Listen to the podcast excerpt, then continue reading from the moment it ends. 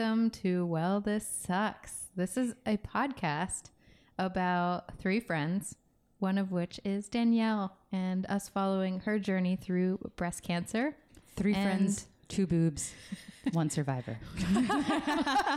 Sorry. Okay. Yeah, yeah. Go ahead. And But also today we have two okay. survivors. other happen. yeah, other people's journey through breast cancer as well. And with us today is Lori Levine. Thanks for joining us. Hello. Welcome, welcome. Thank you. Thank you so much for being here and being open to share your story. My pleasure. So And just real quick, I'm just going to say I'm Heather. Oh, hi, Heather. I'm Tana. And I'm Danielle. That's all. That's all. Just in Right, case. right, right. Hello. And this is our first survivor with us. I know. Thriver. Yeah. Really? I Yeah. know. Oh, well, my fun. mom, my mom as well. Oh, yeah. But yeah, like, for sure. Yeah, you're, I've yeah, number one. I'm the first new Yeah. survivor. Yeah. Okay. Yeah. Sounds good. Yes. It's exciting. We're very honored to have you. Thank you so much for your willingness to come on Yeah. and Drive share with from Mar us what Vista. you've been through. Absolutely. Yeah. Uh, we very much appreciate it.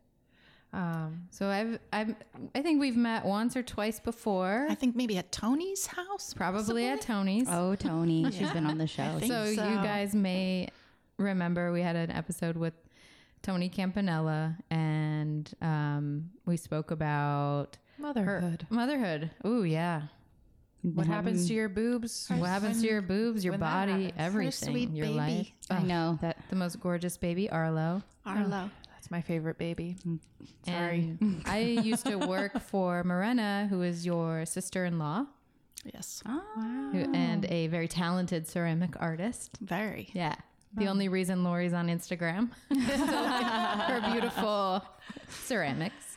Yes. Yeah. Um, but yeah, I was driving out actually for Tony's 30th birthday. We went to Joshua Tree and I drove out with Morena. And she Hey, was Morena, we keep talking Hi, about Morena. you. What's Hi, up? Morena. Shout Hi, out to Morena. Morena. shout out. You better be listening to this episode. um, she was asking how the podcast is going and everything. And uh, she mentioned Lori's experience and story with breast cancer. And I, I, I obviously had no idea. And again, I've only met you once or twice. Right. I think But- so. um it was yeah it was very interesting and she said that you may be open to coming on and you just so happened to be open and available and here you are Yay. Yay. so yeah When were you diagnosed with breast cancer? I was first diagnosed in April of 2003. It was, I was bleeding from both nipples yeah and I thought it was just like sloppy chocolate drippings for like the longest time. Just on your boobs. I was like, Eating a lot of yeah, chocolate. just eating, eating chocolate, sitting on the couch, you know, dribbling it all over myself. That's literally I would. That's what I would assume is the truth. Yeah, I just thought that. And uh, one night, uh, my brother was away, and my sister in law was very pregnant, and her um, older child was like five and something, maybe close to six, and um, she wanted to not ha- stay. Just she was so pregnant, she didn't want to be alone. So she invited me to come and spend the night there. And I had just bought a brand new white tank top, and it was very cute to sleep in. and she didn't allow, or it might have been my brother actually who didn't allow, but one of them or both of them didn't allow food on the second floor. so I knew that my shirt was clean when I went to bed. No and when I woke allowed. up, uh, there were brown stains uh, where my breasts were. And I boy. so I um I got up and I was disturbed mm-hmm. and I went into her bedroom and I said I think I'm bleeding from my nipples. Oh boy. And her face just I mean it, it, she was more afraid I think than I was. I was just kind of like What's I'm not on? sure what's happening. yeah yeah Oy. And I didn't know how long it had been going on Yeah, because of gonna this this Right.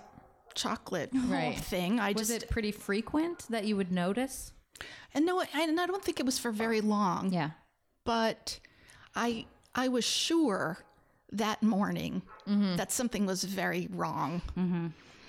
So I um I called my doctor. She was like, "You have to go to the doctor right now. So Yeah. I I called the doctor on my regular my uh, general practitioner, and I went there, and he was also like flabbergasted and said, "This is you know this is very bad." But he said it's mm. very unlikely that you have developed breast cancer in both of your breasts mm. simultaneously. It's just not Yeah. Mm-hmm. doesn't happen that often. Common, yeah. So I thought, okay, well that's I guess that's good. Comforting. Right. Right. But you're bleeding from both nipples. Right. So that wasn't necessarily comforting. I mean, it, I mean, it was basically he was basically saying it's like winning the lottery in terms of of um, likelihood. Right. Okay, well, that's you know, I, I don't know. I wasn't so sure that it wasn't happening. Anyway, uh, I was sent to the um, radiologist, and uh, they did a mammogram, and they couldn't see anything. Oh, wow. Whoa. But they said because I guess what had happened was I had um, cysts had developed in my milk ducts, mm-hmm. Mm-hmm. and they were more or less growing and growing, and then kind of pushing against each other, and they had caused this bleeding. Mm-hmm. So they Pushing it out. basically said um, that in order for it not to become cancer, I should have the milk ducts removed. And they were like, okay, this is what has to happen and it needs to happen soon. So I, I don't know uh, how many days, it wasn't that long actually before, it must have been a week, a couple of weeks. And I had the surgery. Wow. And uh, So does What surgery did you have? well, they were, I guess what you could call lumpectomies. They were, um, they lift your, they cut around your nipple, they lift it up, they take the stuff in the middle out, and then sew it back up. The nipple still, it was on. Yeah, the, yeah, there wasn't any. They didn't take anything, and but then uh, a couple of days. Well, I guess it was like I think I had the surgery on a Thursday, and on Monday, uh, the surgeon called me, and he said, "You, in one of your breasts, you have precancer." Mm-hmm. And I didn't know what that meant, and mm-hmm. it sounded bad. But he was like, it Didn't sound good. he said it's not cancer. he said, but you now you're gonna once that once you have this, you're gonna be on an oncology like track, basically. Mm-hmm. Okay. So I was like, okay, so that was my old life, and this is my Yep. new life. wow.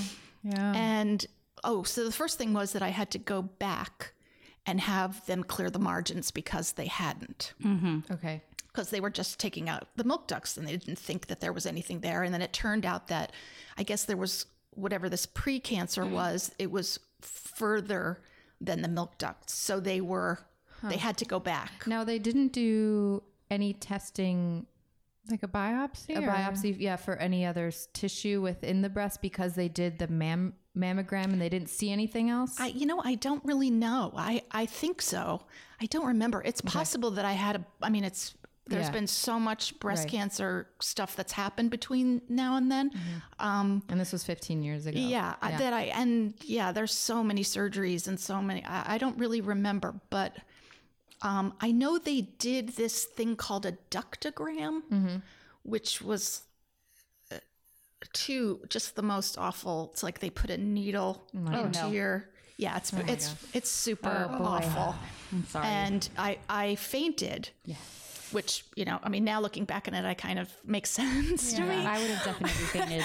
But I was like, this is, I just had never experienced anything like that. And so they were looking to see, I think, as much as they could, where things mm-hmm. might be. Anyway, they, I had a surgery, a second surgery about 10 days later to clear the margins. to clear the margins. Uh-huh. And then I met my oncologist.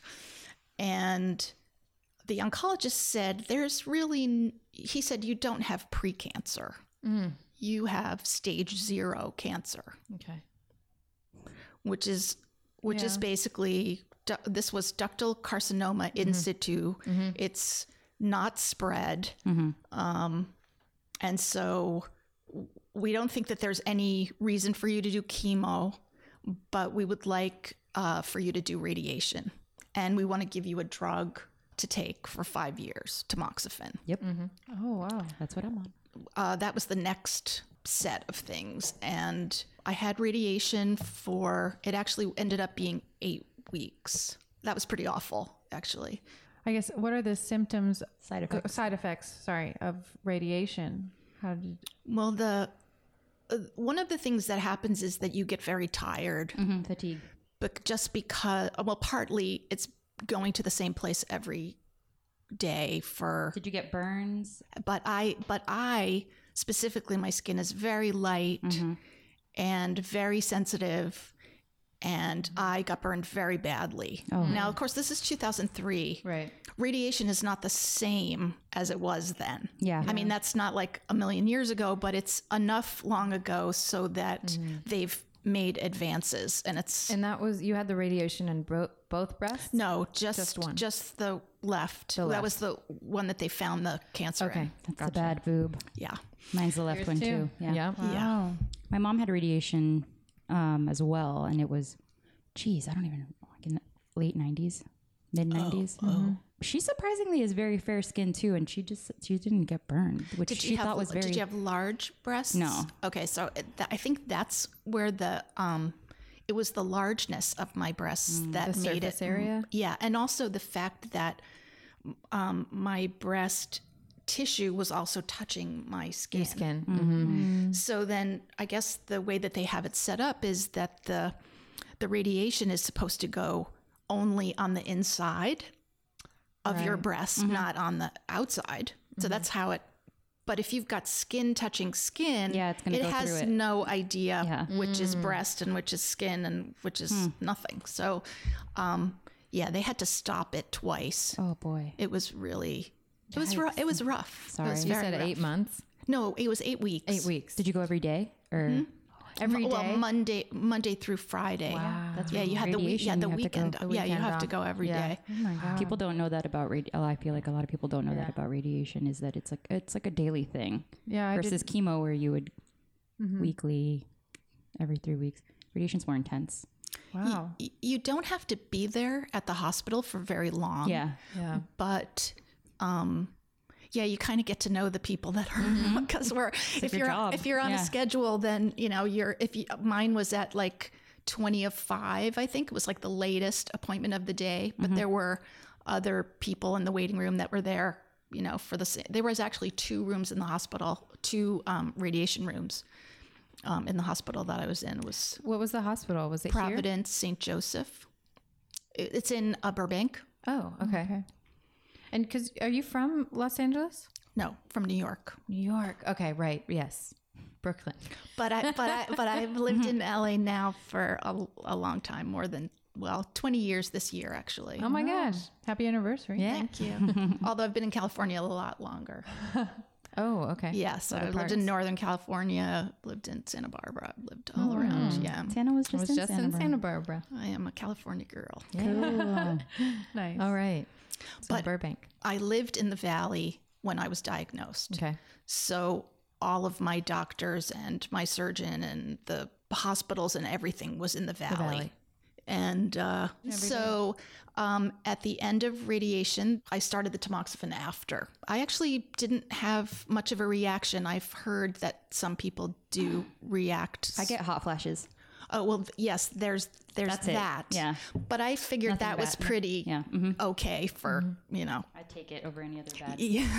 Yeah. Yeah, I thought that Side was effects. that was um, reasonable. It was supposed to be taken for five years, and I went every year for my mammogram, or six months. I'm not sure. Uh, it was right before five years, and I went to have a mammogram, and they saw the exact same configuration. I guess the radiologist just said it looked like a lightning bolt, mm. and it was about ten centimeters, mm. and it, she basically said, "This is a recurrence." Okay. Boy. Huh. And I don't remember anything that she said after that. Right. I was Obviously, yeah. completely in a fog. Yeah. Right. And she said you should get a sur- I remember her saying you should get a sur- next thing to do is get a surgeon. So I kind of wandered out to my car and I was like, uh, I don't know what to do now. And so I went back in and I said, I know that I just left and the radiologist probably is busy now, but I don't know what she said. Yeah. And I need for to speak to her Yeah. because I was just like, In a days. What yeah. just what just happened? also feels weird. Like You go need to do a this. Yeah, like no, not See like ya. I'm gonna recommend you to somebody. Yeah. Like Well, and it was before there wasn't a biopsy. It was just she was like, "Oh, this is a This is recurrent." it, I mean, she right. just knew from Yeah. looking at it that it was a recurrence, and I, okay. I just was uh, completely unprepared Yeah. for that kind of. suddenly this information. I, you know, uh, yeah, that was pretty awful. yeah. Oh, yeah. And uh, well, and also the protocol for uh, recurrence of DCIS is mastectomy. So that is the protocol. That's what they do. Huh. There's no, yeah, they just are like, well, it's you did all these things. You did the radiation. You, took the back. drugs. You, you Right. know, you uh, we removed the lump, and now it's back. So it Came back anyway. it came back anyway. Does So that they- mean that it's that's not necessary? So then it's not necessarily estrogen fed. Oh yes, this Yeah. was. Oh, okay. D- yes, definitely. But the tamoxifen didn't, as far as they were concerned, the tamox- tamoxifen didn't work. It also o- it- it'll last only so long, and Yeah. in, in different people it lasts different, amounts of time. and you said that was five years from Yeah, when it right at your five years too. It was al- almost five. I hadn't But made it to five years, How but it was often did they check you? You're going every six months or a month for a mammogram. I mean, every year. Sorry. Um, I think it was probably every six months. And I saw my oncologist every, I think I probably by the, towards the end of the, or towards five years, it was getting to be a little bit wider. He liked to see me every four months and then it was probably grew to six. But of course, once everything started up again, um, you know, I saw him all the time.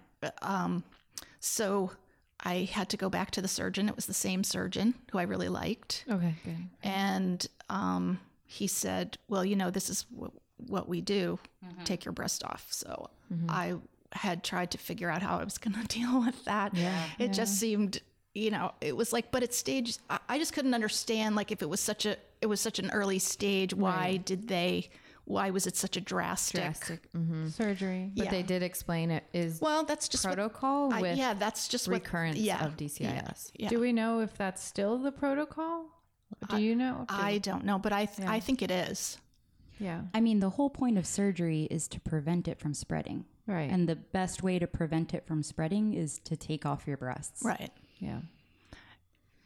So Wow. you So I had to figure out how that. I was going to do that. And, and they did Prior- recommend yeah. just the left breast be removed, or did they recommend a double mastectomy? nobody recommended a double mastectomy. Okay.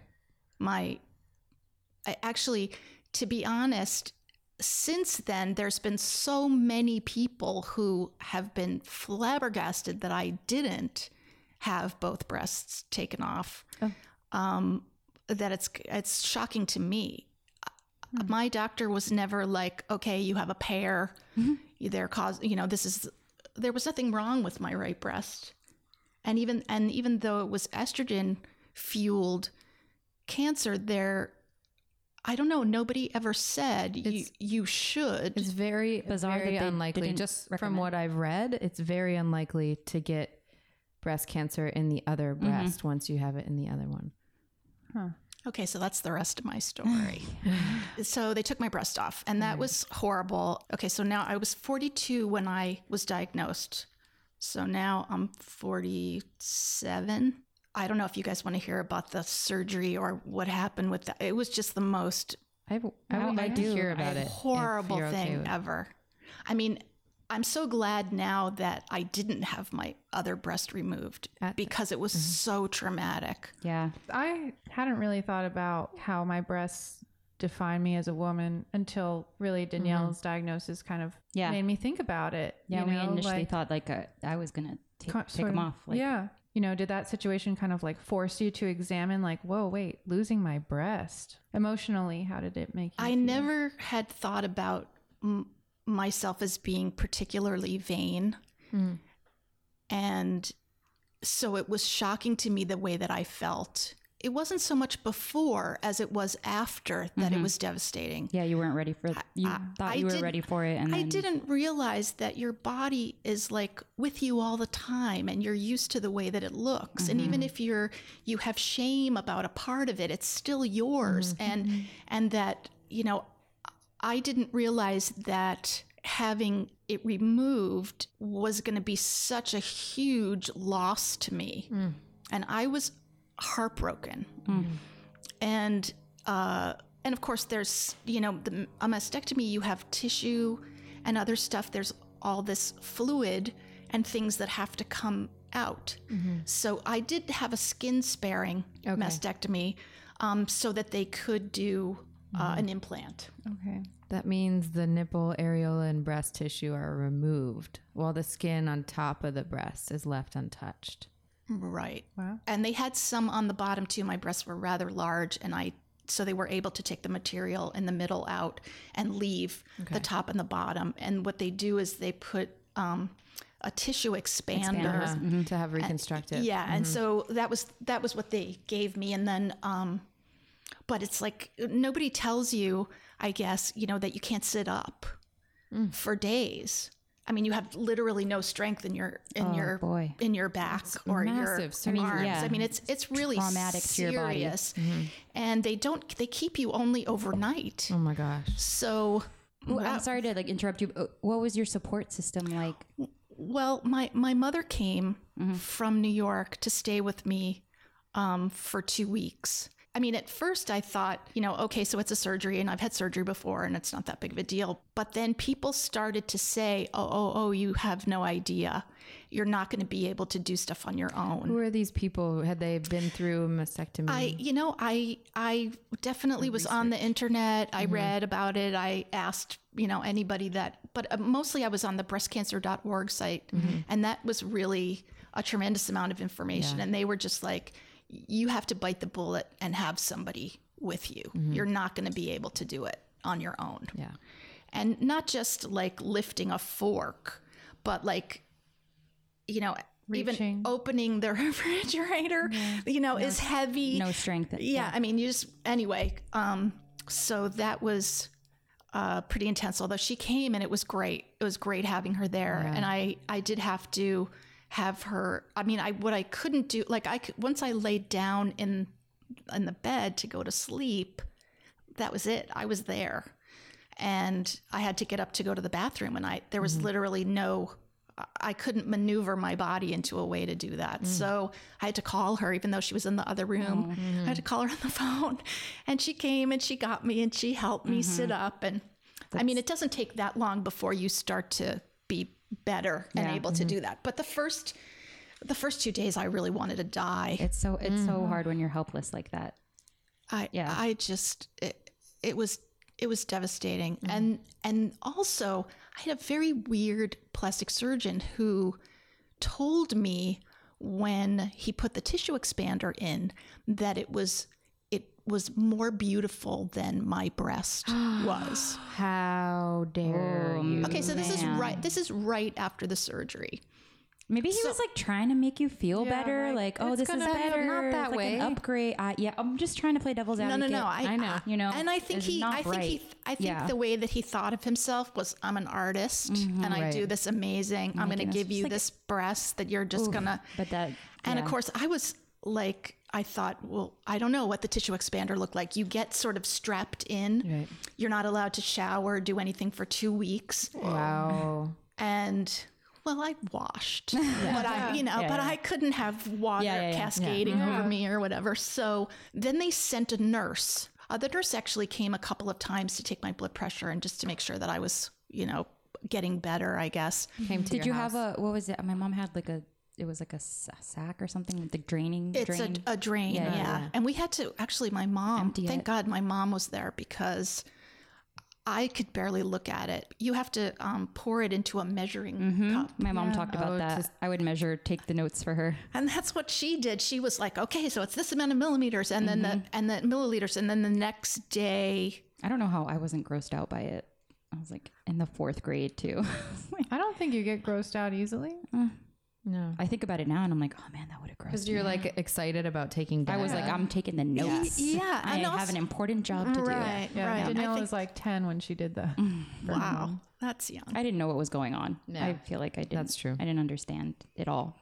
But yeah. Anyways. So your mother was there and she was helping you drain the fluid. Moms Yeah, and I didn't support. know that I was supposed to rest, you know, because most of the time people say after surgery, it's like get up and walk and, around. you Yeah, know, you move to let your around. body and heal. The amount was of the stuff that I was draining was increasing Oh.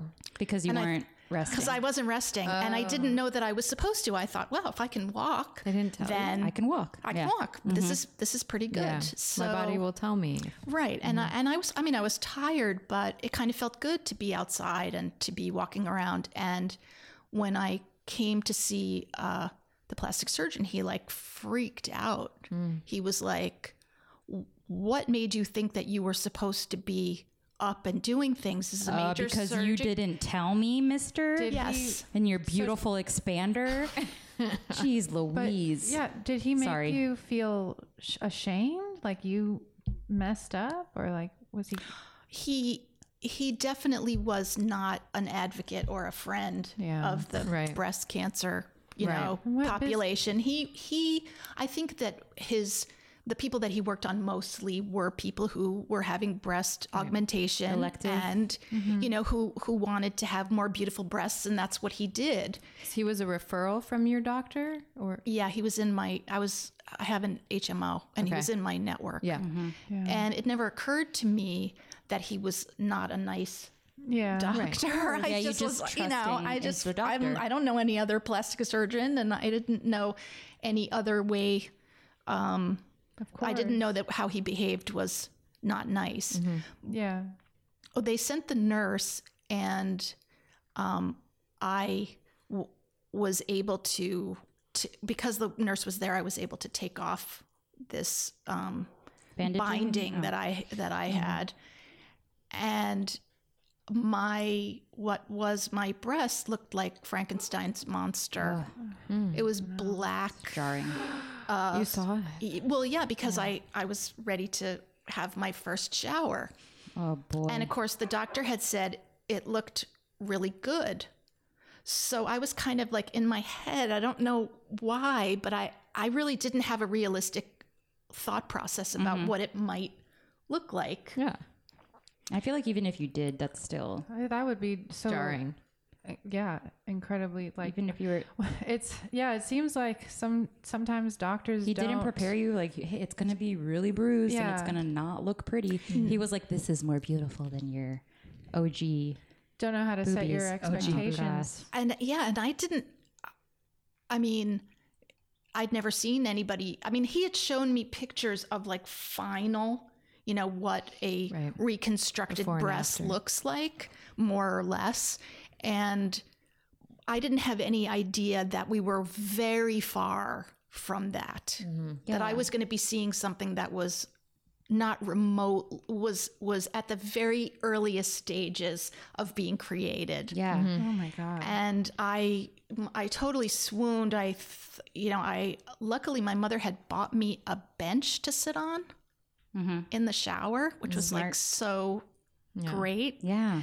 And so instead of fainting, I just kind of like pushed my head kind of pushed against the the shower, but the but the because the nurse was there, I didn't hit my head or oh whatever. she was like cuz I just Yeah. you know immediately f- f- I faint anyway, but oh, you know, You're a there's like- yeah, so there's a, a pattern. a couple of you know t- little drastic things, but the way I thought about it was that like the next day it didn't get worse, and it didn't get worse the day after that, and if, and so I started to get used to it. Mm-hmm. It was it was awful to begin with. Mm-hmm. But now it was part of me, and I started to come to some form of acceptance. Mm-hmm. And then, of course, I had all the surgeries of the reconstruction, which is What's the time span with that? the whole thing took two years. Wow. Oh that's such a long There were seven surgeries, I think. what? I Just even for had- one I had recon- no to- idea. To reconstruct the one breast? To reconstruct the one breast. So, this is what they do is okay. So you have one surgery for the tissue, the to remove the cancer. to remove the cancer, and they put the tissue expander in. Then mm-hmm. you have a surgery to um, take the tissue expander out and put the implant mm-hmm, in. Mm-hmm. Um, and then they want to make you a nipple because it doesn't look like a breast. I mean, it it's Is that elective? Because I feel like I've seen women, um, Without Tattoos. yeah, with the tattoos. and- all of it is elective. oh, okay. You do Yes, not yes, yes. have to do Yeah. anything. Yeah, yeah, you You, can can, just say, take my breast yeah. off, one breast, and just leave it. Yeah, yeah. Yeah. There's no, there's no, uh, yeah, there's nobody said this is how you have to do it. I mm-hmm. just, they had this one surgery where they take the fat of your stomach mm-hmm. and they move it up Yeah. and they create a breast out of your, basically your skin and your cells. Is that what the hmm. Kardashians do? I, I have no idea. Yeah. I thought you were, you said, are you saying this is what they do? Or are you asking her? No, that's what they do. Oh, okay. It is? Like to It their is. butts? I mean, I was kind of asking, but that is what they do. Tum to butt? Is that? They take their fat and, put it in other places because they do that to their hips and their butt too, but to your breasts as well. Whoa. Yeah, it's a and it's they that's what they said. They were like, "Oh, and you get to have a tummy tuck at the same Right. time." And I was like, "Okay, that a 10-hour surgery? No."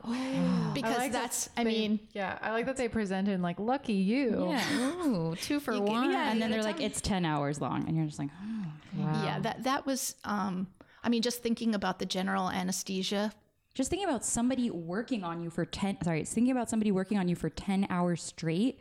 As like, I wouldn't trust somebody to not be fatigued and tired and mess up. Like, do they switch off? They don't. Like, it's so. And just the amount of trauma your body goes through with that, with Just all to the be moving parts. just to be staying under for that length Yeah. of time is just so I just I couldn't um, it was funny. I did at by that time I knew uh, other people who had cancer. I was hanging out with a with a group of women that we walked on Saturdays at the beach, Oh, that's awesome. and uh, they were in ver- we were all in various stages of illness. and how did you meet them?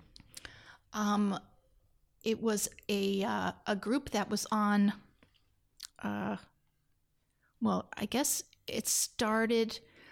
Um, there was a woman who belonged to this group. It was called Team Survivor, and I had contacted them to find out how what they did, and it was they had programs Resources, yeah. you know, and you could swim at the YWCA and you could for free. and Yeah. there were there were all sorts of things that they that they did, and um, they hooked me up with two other women who wanted to walk.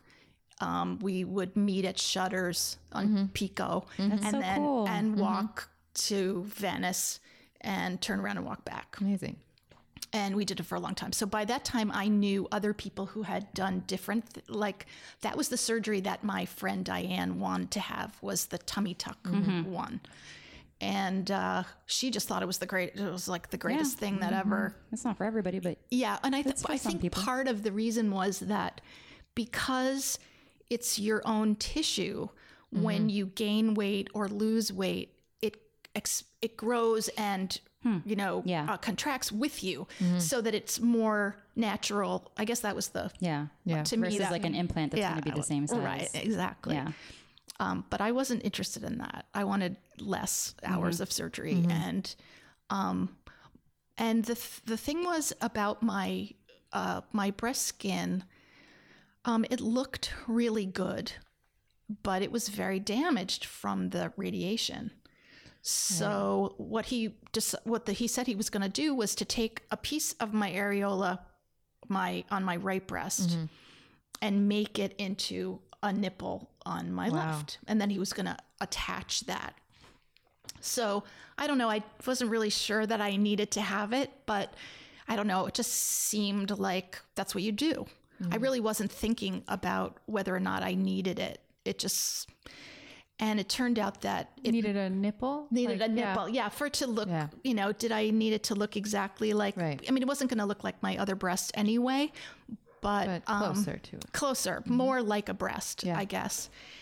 But um, the skin was so damaged that the the um, the nipple melt basically melted into my skin. Wow. So he had done that. He had already taken taken the nipple. He had taken some portion to make a nipple on the other side, uh-huh. and then it, it, just wasn't the skin wasn't taking. The skin oh. wasn't just skin; it was The burned, radiation. you mm-hmm. know, radiated Scar skin. It tissue. was scar tissue, and mm-hmm. even though it lo- it came back looking very clear, it was clearly not the same. Yeah. So Was that disappointing? Um, yeah, that was disappointing.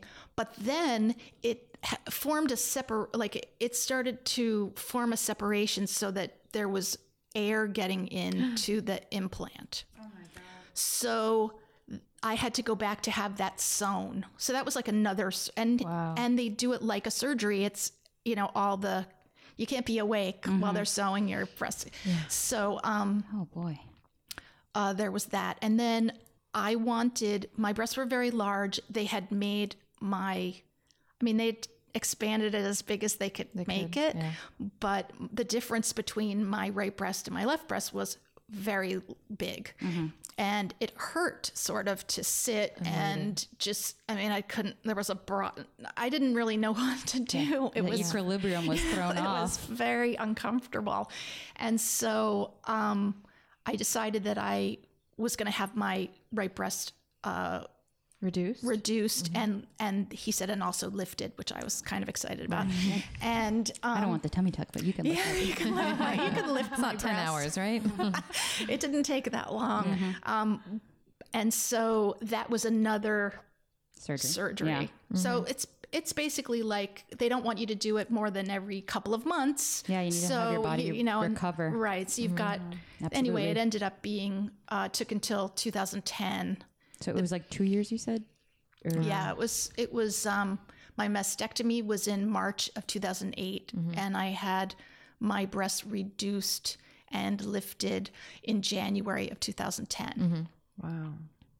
In the meantime, though, Oh, yeah. one of the things that tamoxifen does is it makes your period very light Because I don't get a period, okay. So it, but I'm on ova- ovarian suppressant as well, so it's like faking my body into menopause. okay, so so you tamoxifen takes you a certain amount of the way, and then you have something that takes Mm-hmm. Yeah. you the rest. Um, I have always had terrible periods all my life, tremendous bleeding, tons of pain, sometimes four full days That's me too. of being on the couch or you know whatever and because i had had this bunch of years of not having to deal with it that much mm-hmm. when it came back oh. it was i mean it, With a vengeance. it was oh. yeah it was torrential and i had already been through a lot Yeah. it was so much to manage emotionally trying to figure out how to stop the blood from just it just felt like it was everywhere and i would bleed through my clothes your and she- to your sheets. it, it was just i mean even still- just walking around Oh my gosh. Yeah. Oh, I still bleed through my clothes, and I don't. You know, it's that's just a regular. I'm this just is a like- regular. I'm, You know? I'm surprised. Well, okay, I guess that you weren't on any hormone therapy because they had given you the mastectomy. right there was nothing no treatment after Mm-hmm. they just figure cancer recurred get the breast off Mm-hmm. and you'll be fine Okay, or not even chemo. I was like, I don't know. I'm just trying to think of like if I would have been eligible for surgery. They were they were talking about having chemo or radiation after, right? I don't recall. Do you guys recall? Um, I don't. Either I spoke with the- before or but- after. Yeah, But yeah, but it wasn't an option because it had spread. Yeah, yeah, and you had DCIS and stage zero, so that was that was the Mm-hmm. thing they knew that it and it hadn't spread so they weren't worried about uh, it getting anyplace else or them having to kill cells that might have you know Yeah. Mm-hmm. jumped someplace or whatever there wasn't there Oh yeah, wasn't now I remember it would have been chemo before to shrink it, and then surgery, and then to shrink surgery it to away re- from like the to- skin. yeah, to remove it. Sorry, right. right interrupt. Just- right no that's what the radiation is supposed to do is yeah, okay. make the tumor smaller if Yeah. you can't Mm-hmm. yeah and then it's easier to take out um, so during this time so i was basically bleeding everywhere and totally freaking out. And i went to see the gynecologist and i said i i can't do this. I mean it just i can't have you know half of my month is mm-hmm. like Bleeding. ruined. Yeah. and I was starting to get my period like more often than Wow. just once a month. Mm-hmm. And that it would last for longer. And i just was really starting to lose my shit i Yeah, have to say. Yeah. and so i said what can we do? And he said really the only thing we can do is take it out Oophorectomy. yeah Whoa. so I was like, okay, let's let's do it. I'm not mm-hmm. using it. You know, let's get this thing. So I went to my oncologist and I said, I'm gonna have my my uterus removed, and he said, well, while you're in there, have your ovaries removed Oh, too. okay. Mm. It'll mm-hmm. definitely decrease your risk of um, an- Cancer another mm-hmm. Because it is estrogen, estrogen fed. Mm-hmm. Yeah. fed cancer. Did you ever have genetic testing? I, I didn't. But the reason I didn't was because it cost $3,000. And if you don't have a medical history, they basically They just they just said, you know, if you want to know this information, you're going to have to pay for it yourself. And I mm-hmm. it didn't make any sense to me really. I had already my cancer had already recurred. Yeah. It wasn't like they were going to tell me, "Oh, you have this genetic thing," and I was going to go, "Oh, well, mm-hmm. now I." Yeah. It, it just didn't seem. There wasn't any reason for me to spend three thousand dollars Yeah, finding out that I, I had. didn't know it was that expensive if you didn't have a mm-hmm. Yeah, if you to- if you have to get like a full panel done because they don't know where to look what to test for. Yeah. Mm, right. Mm-hmm. Yeah, yeah, yeah, because they did specifically test for things in mine. I, Yeah. th- I think that now it's easier to get mm-hmm. than the yeah the insurance companies were just they weren't interested um, and I you know it didn't really matter to me but I did have so I had a surgery of having my uterus removed and my ovaries removed. What's it called, Tana, when you have is it hysterectomy or no? It's called total It's a total hysterectomy. total hysterectomy. Yeah, that's when you take the uterus, Uterus and the the- cervix, and the ovaries. yeah. Whoa. And that so that was intense. I bet. And another surgery, which I hadn't expected, but this one kind of it did. It was a big quality of life improvement. I have to say, I was I was, was worth it. It was it was painful, Yeah. but um, my life improved hugely just not having to. And I was you know I was menopausal, so there were you know side effects. Um, okay, so here's the the next part. So There's so many chapters to this story. yeah, yeah, I'm so sorry. No. Thank you for sharing Oh, we appreciate it. Um, okay, so the next part is so I have a, a mammogram on my right breast every year. yeah. Mm-hmm. Two years later, June or July 2012, I go to have my mammogram, and the radiologist wants to see me. So Oh I my sit and I wait, and she comes out and she says, I found something. No. And I think it's cancer. You're going to need to have a biopsy. This is now okay. So this is I took off my left breast and I left my right breast. Oops. So now I maybe have cancer in my right breast. And this was after you already had the full hysterectomy? Yes. It was three years later. Mm-hmm. Right. Because it was estrogen fueled, it was likely to have formed before the before the mm-hmm. before that. Mm-hmm. Yeah. And especially maybe and like you were bleeding so much. So like I can't imagine what your hormone levels were like at that time, right? Like Did you have endometriosis or fibrosis or anything like I that? I did have I did have fiber Yeah. I did have um, fibroids and they had taken them out but they grew back. Yeah. I didn't know that they grow back but they if you have them they can grow back. So that was yeah that was a, that was a long time ago Okay. but I did. It was an estrogen festival basically from start to finish. They sent me to have Biopsy. A, a biopsy. Mm-hmm. The biopsy came back HER2 positive Wow. Oh, man, put me in a just a totally new mm-hmm. category. You know, that was previously stage zero. Now, actually, this was caught very early. It was very tiny. Tumor in your right breast? The tumor in my right mm-hmm. breast. Now, I know we've gone over this before, mm-hmm. and because it's all so complex, it's difficult to retain the information. Mm-hmm. Because I know that Danielle was HER2 negative, and that was like a big relief. yeah, well the her HER2 positive is so rare as well, right? One in Yeah, of every five breast cancers. I want to remember what is HER2. I know it's a protein. think it's just harder to and it treat. It's super aggressive. H mm-hmm. Yeah. HER2 positive breast cancer is a breast cancer that tests positive for a protein called human epidermal growth factor receptor 2, which promotes the growth of cancer So it makes it grow faster. Grows faster. Yes. Oi. I don't know why I keep saying oi. Like because it's, It's just, it's such an incredible whirlwind and you've done so many steps to fight it off and it keeps coming back.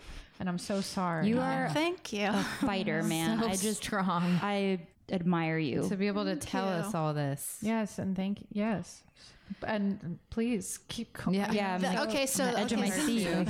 The next thing was that, um, so I had the biopsy and they told me it was HER2, and I had to have a lumpectomy so that they could clear the margins. Same story. Although it was a little bit more involved surgery. There's a, I'm not exactly sure, but they had to measure things and it was an angle and uh, there were needles and all sorts of crazy stuff. It was very, it was uncomfortable. Did, Did you- anyone ever say like, "Hey, you know what? Let's just Or take did you this consider- too?" Or Right. the the thing that's kind of funny is I I went to see the surgeon and I thought he was going to tell me that I should have my breast removed. I had been through the mastectomy and I knew mm-hmm. that I didn't ever want to do that again. Okay. I mean, if mm-hmm. if I have to, if it's a choice between life and death, Right. sign me up. But if I'm there's gonna, an I'm gonna do that. alternative- But if I don't have to, mm-hmm. uh-uh. Okay. So when I went to the surgeon, the surgeon said to me, I don't want to take your breast off. And I said, I don't want you to take my breast off. And the two of us were so happy. We were Yeah. like, oh, good. Okay, so we were on the same page. I was so worried that he wasn't going to be okay I get it. with me saying, because of chemo, I'm like, I would, I don't want to, I don't ever want to go through that again. yeah. It's and just, it's like, unless I absolutely, like, you're going to be like, you're going to die unless you, like, Mm-hmm. like, any other option would be ideal. So I can relate to that. That makes understand. sense for both. it turned out that they got the whole cancer in the biopsy. Mm-hmm. Oh. So when I had the lumpectomy, there was no cancer. What? And that was crazy. But they went to Something actually good do the happened? lumpectomy without doing another like imaging to see. Well, no, they they knew where it was, and so they went to clear the margins around what they had found and where it was, and that was what all the measuring was. I think hmm. just to you know, Yeah. It turned out there was no cancer in the behind. in the lumpectomy. No cancer left Because of the biopsy taking such a huge sample. Wow. That it took and it was the so whole small. thing?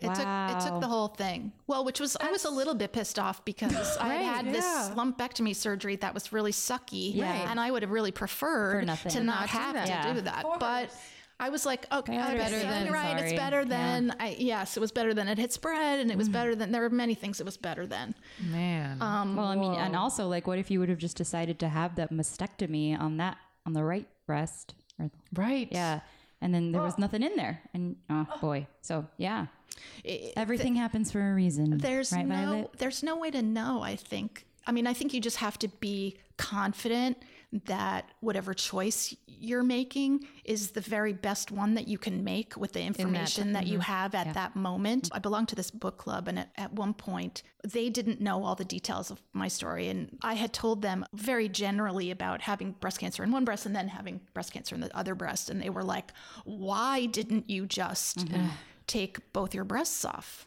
Because they've never been in that situation before. Yeah. That's why. Yeah, it's easy for you to say. and- I mean, either like just our question, but yeah, it's a question that It, it is it- a but it your is a question a lot of that comes up, and at the same time, if you if it happens, I don't know, it's like slowly over time. Yeah. I knew that after I'd had the mastectomy, that unless I absolutely had to, I was never doing that again. It was Mm-hmm. t- it was too traumatic and difficult, and it took too long for me to be okay emotionally and physically to do that again. But then the question was, do I do chemo or don't I? cancer's gone. There's no mm-hmm. cancer in my breast, but it's HER2. So there were it was a split. Hmm. Half of the doctors said you absolutely must have chemo. Wow. What if it's microscopic? What if it's some other place? And then there was the other side that said you don't have any cancer. Mm-hmm. It's one thing if you're killing cancer and chemo is so debilitating and mm-hmm. difficult, that would be a choice that you would make if you had to. Mm-hmm. Mm-hmm. And I talked to doctors at UCLA and I talked to doctors at mm. Cedars-Sinai. And I, I mean, l- everybody had a specialist that they, you know, and it basically was 50 50. wow. Some of the doctors said like, just yes. tell me what to do. And some of the doctors said no. And my oncologist said, I think you shouldn't. That's such a tough call. And I thought about it for a while, but I just felt like I'm so sensitive emotionally, physically, in all these ways that it didn't make any sense. I mean, it was and if you it- had already been through so. I know. yeah, I wouldn't have done that as a choice. Yeah. And basically that's what they were saying you a was it. Mm-hmm. would be your choice to do. And I thought, well, okay, well if I had to, I would do it. Prophylactically having it didn't Yeah. it didn't Yeah. make sense to It me. was the same thing with my option with the chemo. The doctor was like, Yeah. "You could do another round of chemo, but you don't have to." And I was oh, like, "Oh, if I don't have to, right. See ya. I am fine, a okay." I'm out. Immediately, I was just like, "Nope, nope, nope, nope, nope." Nope, don't need to think about it. Don't need to sleep on it. Yeah. Well, you made a rational choice.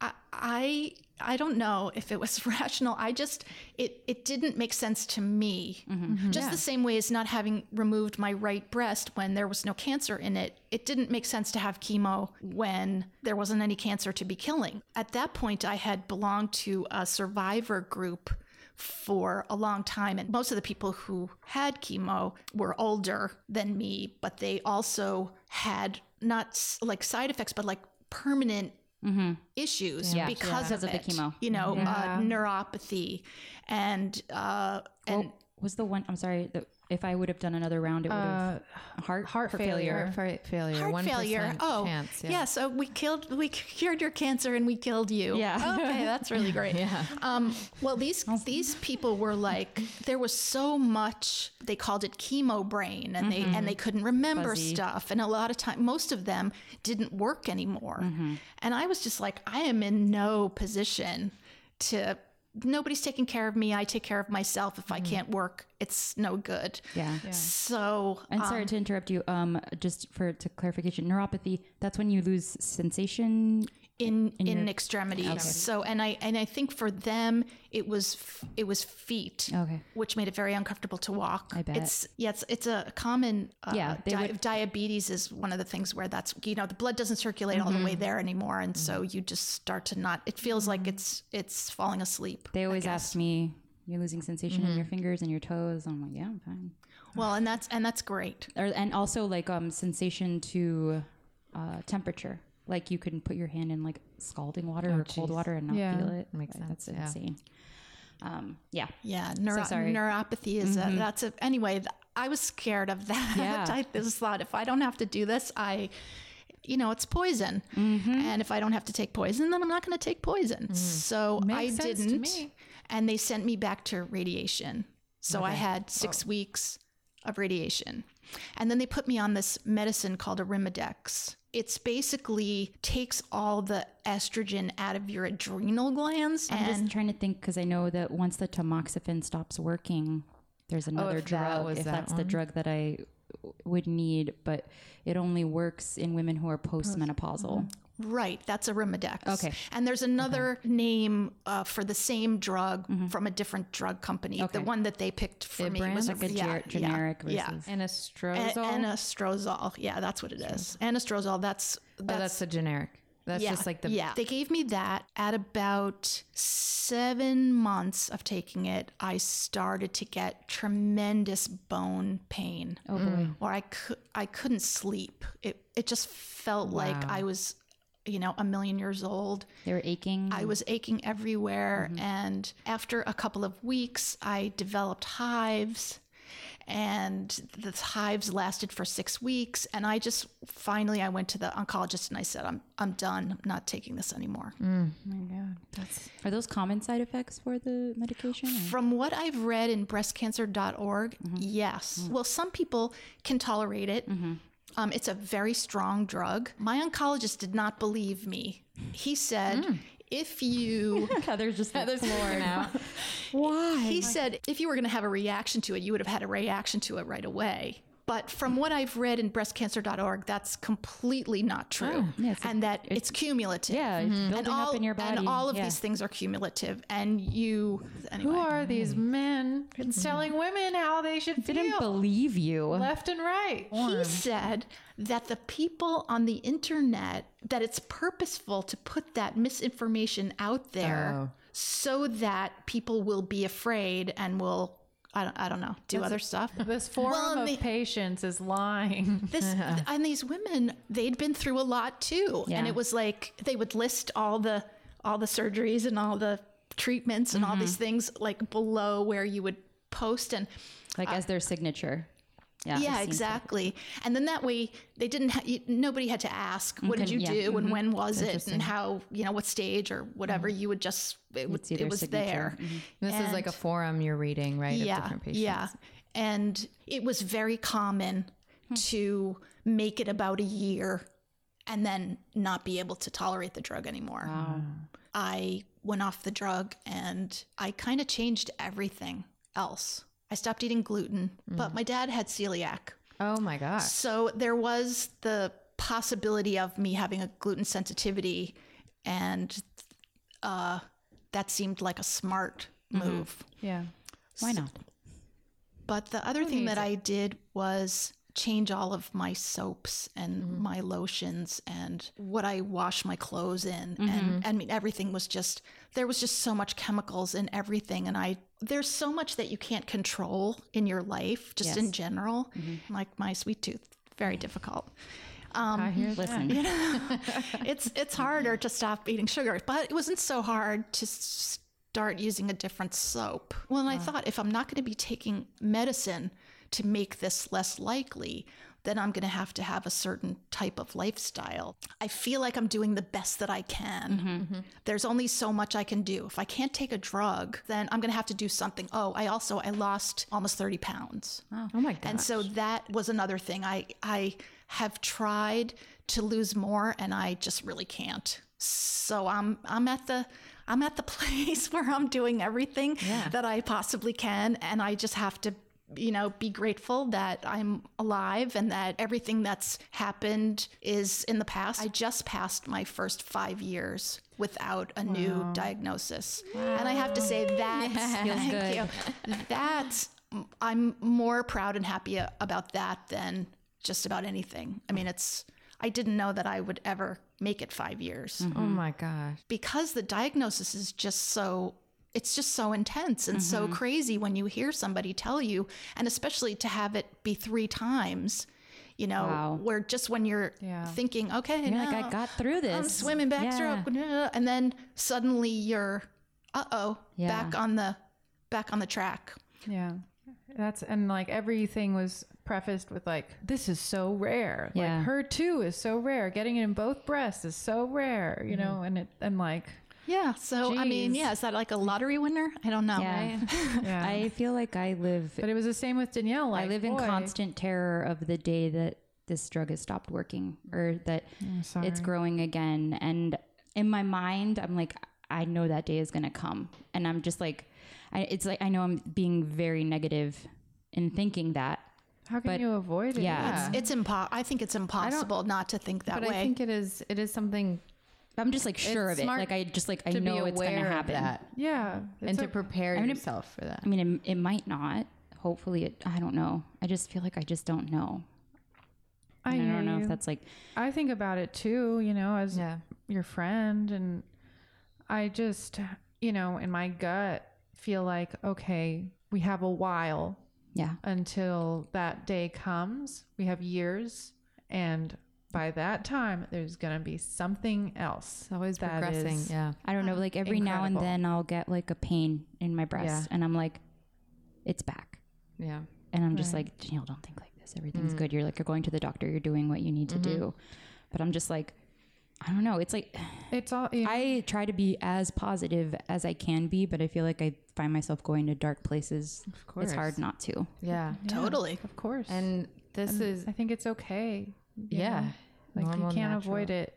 And it- it's like I can I'm, I can only imagine that like it's like when you think you have a bug on you or you think you saw a bug and all of a sudden it's like They're all over you all the time. You're itchy Yeah. Everywhere. You know? And like you went through an an incredible experience, so of course it's gonna be gonna- traumatic. It's gonna be bugs on you. Yeah, there's gonna be bugs, But then- phantom bugs. Well, you've started therapy and also just the support group of that survival and cancer patient Which I group haven't been to. therapy that you will go to Yes. again. Um, I went once and it was great. Um, I'm interested. I want you to give me that information of where you Yeah. went. And who Okay. you Yeah, and I wanted to. to ask I'd be happy you- to. Yeah. Yeah. during during all of this because Right. also that's just another chapter if the estrogen blockers stop working with you it's just like okay What's next? Just like you having that the cancer in your right breast then after everything you'd been through, you're just like okay, What's next? I guess I'll deal with this now. yeah. Yeah. And just like you had said before, you're like, well, okay, now my life is going this way. You're just, you know, You just adjust. you just adjust. And- you guys and are do the best so you strong can. because of mm-hmm. that. Yeah. You hope that you'll at least be on your own side, that you did the thing that was the best that you could do. Mm-hmm. You know, not regretting something that you didn't do or that you did that, mm-hmm. you know, uh, because that's, I think that would be really painful Yeah. to be sorry about something. No regrets. Hashtag No no regrets. no regrets. no regrets. Knowing your both your stories, I support the decisions you made. Not that like anyone's looking for my v- approval. I didn't mean it like that. I just meant that like you both made the best decisions for who each of you are, mm-hmm. and that's all you can mm-hmm. do. And yes, I agree. Yeah. I and, hear and Thank you. praise. Yeah.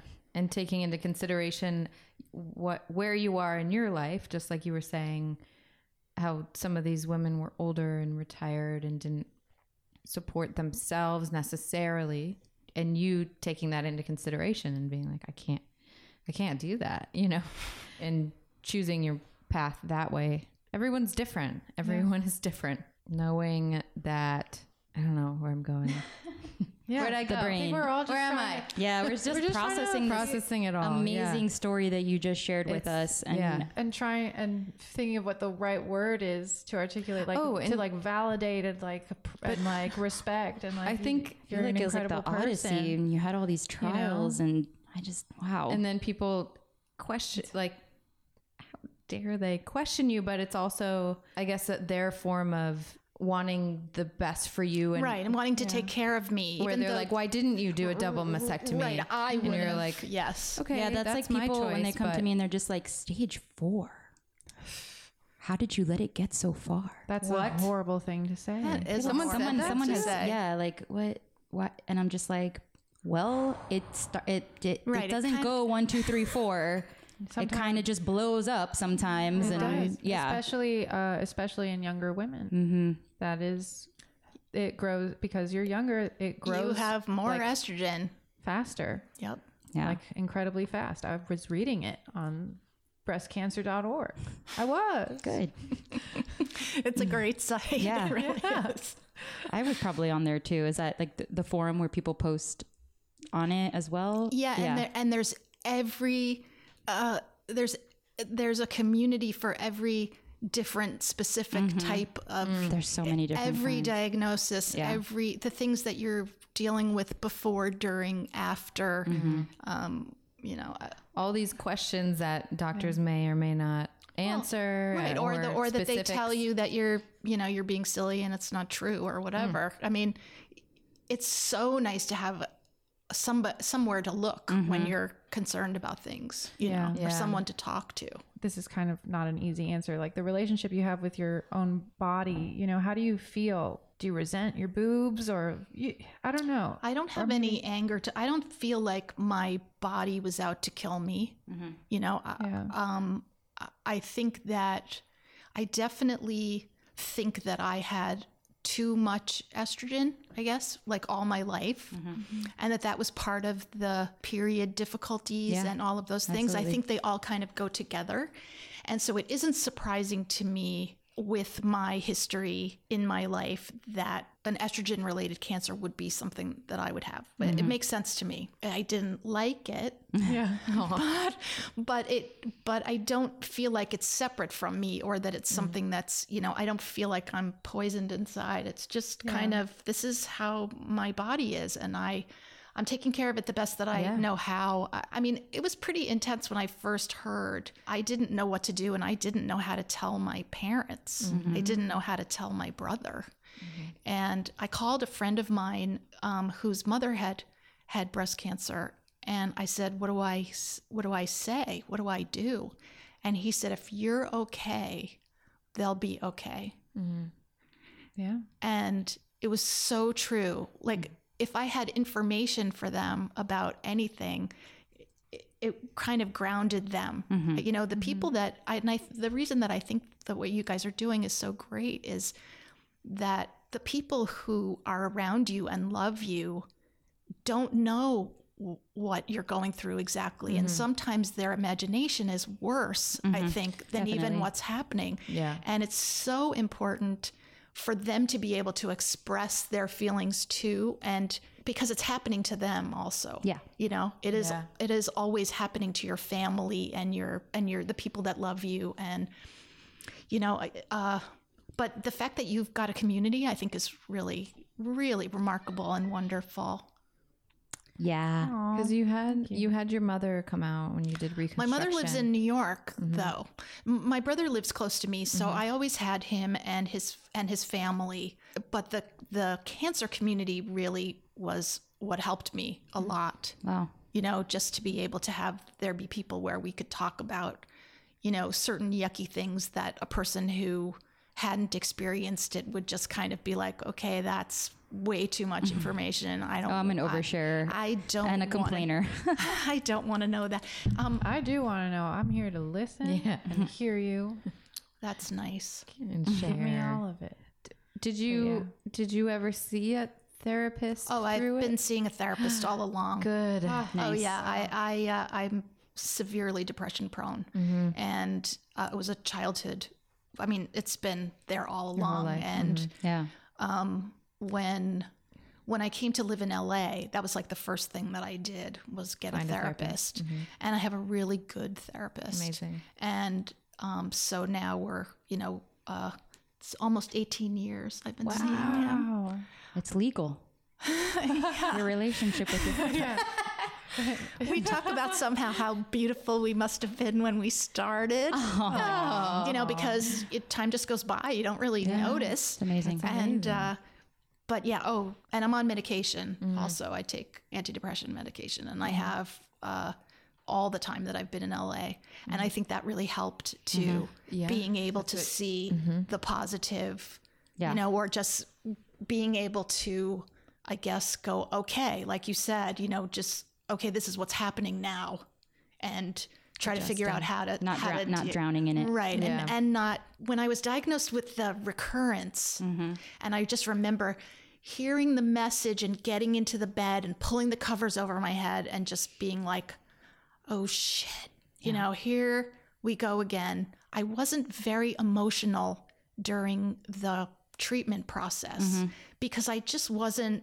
I had stuff to do. I had a place to go every day to radiation, and I was working, and my breasts hurt, and they were swollen, and they were red. Yeah, and it's I- time to be sad. I had shit to deal Yeah. with and do, and I wasn't sad. I was, mm-hmm. I was going in the path. You know, I, I, and then it wasn't until really after where I was like, wow, this is mm. really mm-hmm. intense, and I really feel sad, and you know, but Yeah. Danielle had expressed that after chemo because you, you were, it was more so like you're focusing on, well, she was progressed, she was stage four, and just focusing on this problem. And you're like trying to solve this problem that's in front of your face right, now. right. And then once she solved that problem in a sense, as much as they could, Yeah. you know, um, then you really started thinking about, Getting your life back together, life after chemo. yeah, And that whole Or living with cancer. yeah. yeah, Yeah, living with living with cancer. yeah. I do feel like I'm in remission, like you were saying. I don't I don't feel like when people say your uh your cancer went away or you don't have it. I, I don't trust really that my body isn't Yeah. creating it or that it won't in response to you know I don't know what the things are that make cancer or I don't want make cancer in one person's body versus another person's body. Um, but I do know that stress Yeah, when you're stressed, you release hormones that Right. could possibly feed cancer. uh, so I don't look at I th- I think when you were saying about being negative, I don't necessarily think that it's negative. I think it's to Yeah. some degree realistic Mm-hmm. and and that it's oh you don't want to spend a lot of time in there Yeah, I don't wanna going oh no this is going to happen. But I don't think it's necessarily negative to be looking at the fact that you have certain choices and there's things that you can control. Mm-hmm. and you won't be able to control them because nobody can. And Yeah. there's it's a possibility that anybody Oh. can get sick at any time. It not you know I i was really um, angry when i went to the cancer support group because i thought because we were all there that nobody would get sick. Somehow the fact that we were you know sharing and loving each other and with and then somebody their cancer came back. Mm. And it was like what? Wait a second. We're not that's not what we're doing. i had this like magical thinking you mm-hmm. know that if we were all in it together then this is what you know it is very possible that my cancer may come back. And it may come back in a different form in a different mm-hmm. place in a different stage. I don't think it's necessarily negative to think that that's possible I, you know if you never had the diagnosis then maybe you could say well it's Yeah. unlikely Um, right. even if you see one out of eight people or you know whatever have this disease but um, once it's happened to you I, I think you kind of you're you're in a different category Yeah, you're right. Thanks. Yeah. Yeah. Because it's Validating it's, my crazy Yeah, thoughts. it's more so being aware of it. Because what if you were like, okay, I'm good, No. I'm yeah. good, and then you wouldn't follow up, you wouldn't go to meetings, or you wouldn't see your doctor as much. You know, it's just being aware. yeah and what if those things uh, were the things that were helping Mm-hmm. you know Right. and and uh, i knew this woman who um, had uh, u- uterine cancer and she was in denial completely Oh boy. I mean, she just, she had, she was vegan. She took really good care of herself. She was in great shape. Oops. She had uterine cancer and um, she just pretended that it wasn't happening. Yeah. And when I first met her, I was like, that is crazy. I really thought that she was out Did to she choose not to have like treatment? No, she, it wasn't that she didn't choose to have treatment. She just was like, it wasn't a topic of conversation, and Oh. she wasn't talking about what was happening. And like, so you couldn't say, So, Yeah. you know, where are you in Yeah. this process? And she would kind of look at you like you were nuts. Mm. And, Whoa. and so that, uh, at first I was like, that, I was like, I don't understand how you could not. I mean, How do you cope? Like yeah that how, how would you cope mm-hmm. pre- i don't know if you're pretending or whatever but i have to say that i've used that technique since then in certain situations where i've just told myself this isn't happening mm-hmm. and it's helped i mean not that it not that the whole picture isn't happening but just that right now i'm okay. Yeah. Yeah. and you know sometimes that's what i need to hear. And it i guess that's how i think of as my religion in a way. It's mm-hmm. like whatever i need at any given moment and whatever i believe that makes me feel good right then mm-hmm. then that's what i believe. And if, sometimes pretending that it's not happening Yeah. actually feels better and i relax and my body's like oh okay it's not happening um, I, I've found that to be somewhat useful at times, you know, and I, she gave me that, you know, uh, I thought it was crazy to begin with, but I, but I kind of, It's a tool now. it's a tool. Yeah. Yeah. Yeah. That's Yeah. awesome. And that is a that's a tool across the board. You Yeah. know, if any of us are going because you need a break. Well, and it's just also like when you think about dying, like just in general, and it makes you afraid, and you're like, mm-hmm. well, I don't know how how am I going to deal with that, or what's it going to feel like? And then I think to myself, oh, well, that's not going to happen. And the thing is that it, of course, it's going to happen, but does it make a difference mm-hmm. whether or not Right. I'm embracing the thought of it or having to like process it? Can I just be like, yeah, well, it's going to happen. So why think about it? Let's talk about, you know, let's think about something else. So enjoy I, that. Enjoy I- the present. yeah, I mean, and mm-hmm. not, we're not going to suss it out. We won't figure it out. Mm-hmm. So there's no real reason to be stuck in it Yeah. or, yeah, making yourself mental over things that you have no control over. I'm like, That's really good advice for an- anyone it is. with life. Yeah. Because life Agreed. sometimes sucks. Yeah, sometimes it does. Well, this sucks. Well, this sucks. Yeah. See what I did? That's nice. To Um, what What else would you advice that you could give to maybe a recently diagnosed? the most important thing is that it's nobody else's body but yours. Nobody else can make the decision for you. And they and even though somebody might say, "Hey, you can do another round of chemo." Mm-hmm. You know, that's and maybe that's what they would do and maybe that's not what they would do but it's your body and you get to decide w- what happens with it. Mm-hmm. Um, a a- another friend of mine was very recently diagnosed with HER2 positive breast mm. cancer. She's over 70 not that that matters but i figure i was 42 when i was diagnosed and that seemed pretty young to me mm-hmm. Yeah. so 70 kind of seems like not super young i mm. guess It's more likely to it's happen. more likely. And also, she has a family history. Her sister had it, her mother had it. And so, like, I didn't have any, there was no history in my family. Anyway, she had said to me, I have really bad news. You know, I have HER2 positive breast cancer. And I was like, oh, and we had a brief conversation about it. And then she said to me, and I think I have to do chemo. And I just looked at her oh. and I said, you know, you don't have to. Mm-hmm. And she kind of looked at me like I was completely insane. And I, I just said, it's your, it's your body.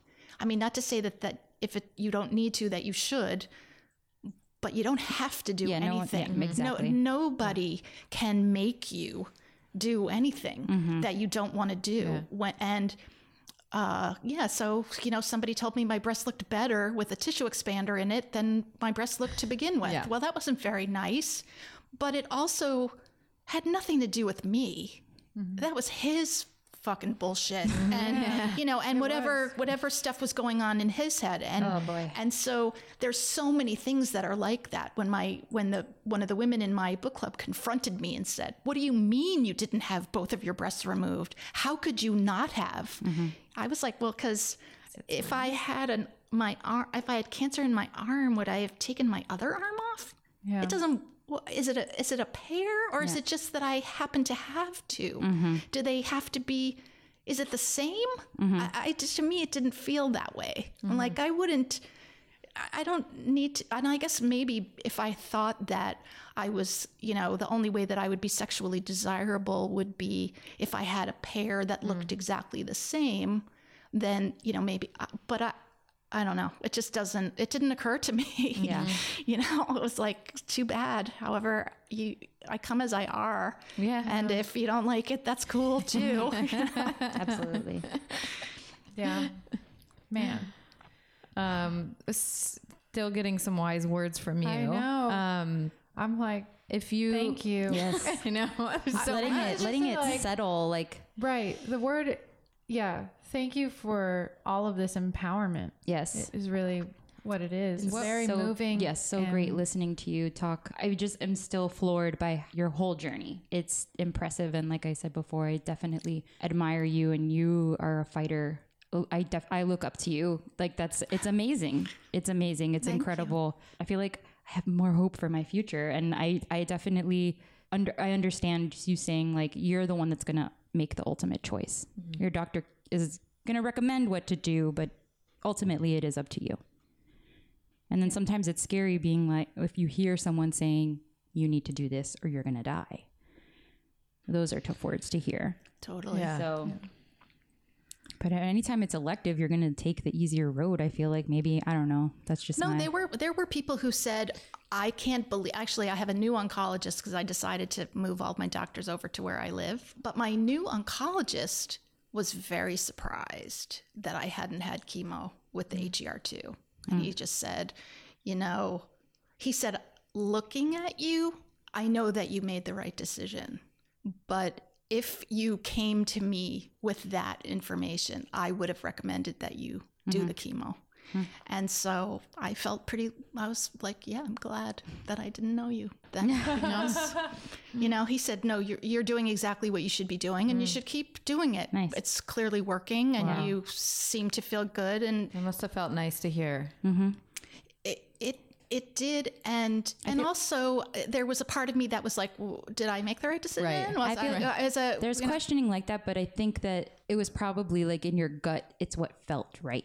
And it's what your body Yes. needed to do or what your body didn't want to. Like, I don't, you know what I mean? I don't know if I'm making myself clear. I'm not very I eloquent right now, but You're listening to your, your, brain body. might not yeah your brain might not have known but like your yeah your body was just like this is the direction that we're going in your instincts. You're Yeah. using your Mhm. instincts. You yeah and, tr- and trusting them i think is i think that you uh, so the thing about your inner voice is that you the more you listen to it, the louder it gets. The you know the more you can hear it, and I think uh, that's been sort of something that's I don't know kept me company. I guess on my journey is that I'm going to do the thing that I need to do to be as okay as I can be. And regardless of what other people think about it or their recommendations, or and people do what you were saying before about how people are always having advice or mm-hmm. they come and they tell you their story. I mean, oh my God, I have heard so many. The fact is that every cancer is different and every person is different. Mm-hmm. And my experience, I mean, I might be able to tell you some stuff about what happened with me, but it doesn't It's not going to necessarily apply to you. no, and Yeah. and you know my choices aren't your choices, and your choices aren't my and choices. the way that you live and what matters to you. Those are the things that are important. Mm-hmm. What was the most, apart from your mom being there, your brother driving you, what's the most helpful for you in that situation? Well, I had a really good friend that I've known since I was seven, and she lives in Boston. And she was devastated when I was diagnosed. And she just was like, I don't know what to do. And she said, What can I do that will make you feel good, um, cared about, and loved? And I said, It would be really great. It was, all, it was during radiation the first time. And I said, It would be really great if you would call me once a week hmm. and just check in. You know, hmm. I, I might be too tired to talk to you or whatever. Um, and she did. And, and my mother called every day. And sometimes she would just leave a message. I'd be too tired. I was just like, oh my God, I don't want to talk. I don't want to say how I feel. I mm-hmm. feel, you know, mm-hmm. like this or that, whatever. And she would just say, just thinking about you. Mm-hmm. yeah. You know, it, Simple. I think that without, you know, I had one uh, friend who like came and washed my tub, which was really weird to me because I didn't wash my tub ever. And so it was weird to have somebody be like, oh, well, I'll take care of you in this way. She mm. was taking care of me in a way that mattered to her. Mm-hmm. Yeah, yeah, yeah. And that's and that's mostly what people do. But to be really supportive of someone is to take care of them in the way that they feel comforted. If you can check in and I know that you're thinking about me mm-hmm. and that if I'm too tired to talk or I don't feel like it, I don't have to take care of you mm-hmm. in that process, Yeah. then I'm going to be that's going to make me feel better. And it it always has. I could complain if I needed to, if I mm-hmm. could say this really fucking sucks and my breast hurts and it's burnt and mm. you know whatever the the thing that was going on at the moment where I was whatever I was facing that was hard. Um, I could complain about it, although it it was it was just nice to have people there that I knew cared about me. Yeah, mm-hmm. you know, absolutely. and I think that makes. I mean, it does. It just makes a huge difference. Yeah. That they were there when and if you needed them. Yeah, and that they were. Yeah, that they were. That they were willing to do it the way that I needed them mm-hmm. to do it. Mm-hmm. That they asked me what would be. I mean, for her to say to me what would be the best way for me to support you. Smart lady. You know, that's, I mean, I don't know how much more supportive you could be than for somebody to actually Yeah. ask you, what do What's you gonna support you? What mm-hmm. do you need? And then I could, I mean, Yeah. I guess people maybe are scared to ask that. I, I think so. And they and just, they just, they just like, do what they flowers think is gonna. Right here, I'll bring you, you probably are hungry, I'll bring you food. You mm-hmm. know, I mean, and everybody, those things are, of course, lovely mm-hmm. gestures. And it was very nice that that lady washed my tub. I mean, it wasn't the worst thing that ever happened to me. Yeah. But it made me feel weird. Yeah. Because Yeah. I I'm didn't just like, huh. I was like, Okay. So I didn't ask for this, but- Yeah, I didn't ask mm. for this, and and am I supposed to be like really grateful? Do, what do I do? I need to do something in response? I just Right, it 'cause made me you're thinking- uncomfortable, hmm. and and I think that uh, the phone call was something that I could wrap my mind around. It, it was easy enough. If I could talk, I could talk. If I couldn't, I knew that they were there and they were caring about me. And and knowing that somebody w- uh, because sometimes your imagination is not very good Yeah. in those moments. It's hard to remember that people love you, you know, and that yeah, and that there's going to be maybe a, a time after this. You know, it just is so intense um, that when somebody asks you, "How can I how can I support you? And then they're able to do the thing that they mm-hmm. say. I mean, I, I think there's probably nothing better than that. Yeah, and you were in control of that. So if you were too tired, you didn't have to answer. They understood. They left a message just to be like, "Hey, thinking about you." Whereas I know when I'm like sick, I had the flu mm-hmm. in December. I like people, you know, my sweet baby angels were like, "Do you need soup? What do you need? I can come over." And I'm like, "Do not come over." like I don't want to see anyone. They're not. Like I don't want you to see me like this. I don't want to talk. Like I'm too exhausted, and I can only imagine how you feel uh, physically, emotionally, mentally, going through all of that, and to be able to choose when you see someone or to what extent they're that they are giving you something where like maybe you don't want someone in your house cleaning or maybe, Yeah. like Yes, I yes, remember I did when- not want that. when I was diagnosed, so many people were like, "We're going to come out and visit you," and I'm like, "I don't want you to come and visit me." Yeah. I, and, but it was it was hard to say that. right Like I don't you I don't want you to see me like this. like because you know let's they visit with each other when I'm healthy and better. Um, and I remember when Tana had her wisdom teeth taken out, I was like, I'm not going to take care of you, but I'm bringing you this TV so you can watch TV. well, that's pretty Bye. perfect. Yeah, that's pretty much perfect. before I I know, got I him know. out. I was just like, I'm thinking, I'm like, that's what would comfort me, Yeah. but No, it was great. and then I had another friend bring me THC and CBD uh, iced teas. Like one hmm. was THC, one CBD hmm. with my wisdom teeth that was taken out. And he just left it on my doorstep. And I was like, this is the best thing because I'm all yeah. chubby cheeked and like drugged up. And um, I didn't like taking, at that point, I was like, I'm over taking these pain pills. It doesn't feel right. You know, you feel in a haze. So I start sipping the CBD, a little THC when I needed it or needed to Nice. sleep. Yeah, that's that's a nice gift mm-hmm. for sure. A little surprise on your doorstep. Yeah. Well, very nice. Ah, we could talk forever. Unfortunately, we have to wrap things up. You've imparted all your wisdom. so much on wisdom. I'm so happy to have been able to be invited here to Oh be my able to gosh. talk to you guys. We're and, so I mean, Been initiated into the have you. Swell Gal Club. Yes, Oh you God. are a swell gal. The honor is the privilege Yeah. is ours. Yes. Uh, Thank you so much for opening up and sharing Yes. your journey that I mean it's not easy to share things like that. I know Yeah. um and like and, and how you said like I can I can continue and you know not everybody wants to hear it but uh, people should hear it. Yeah. like people should know like you're a fighter and a survivor and this is it's I'm, I'm sure this has molded you and changed you in ways too and it's amazing and I just I couldn't so many thanks I can keep saying thank you forever Yeah, you're our hero. You're a hero. For you. real. Thank For you real. so Zero. much. Uh, thank you so okay, much so Thank you. Hold your friend's hands. touch your boobs Touch your boobs. Listen Touch to your Lori. boobs. Yeah. touch 'em, man Bye. bye Bye. Thanks for listening. Special thanks to our lovely Lauren Naylor for her amazing portraiture skills and creating our cover art, to our sweet boy Tom Odo for our lovely music, and a great many thanks to my YouCaring supporters and donors Keith Mazina, John Rush, Todd Eastabrook, Joe Gobin. You can follow my blog at wellthissucks.me, follow us on Instagram at WTS Podcast, Facebook at WTS The Podcast, and if you like what you heard, please, please, please subscribe, rate, and review. Yeah, thanks. Love you.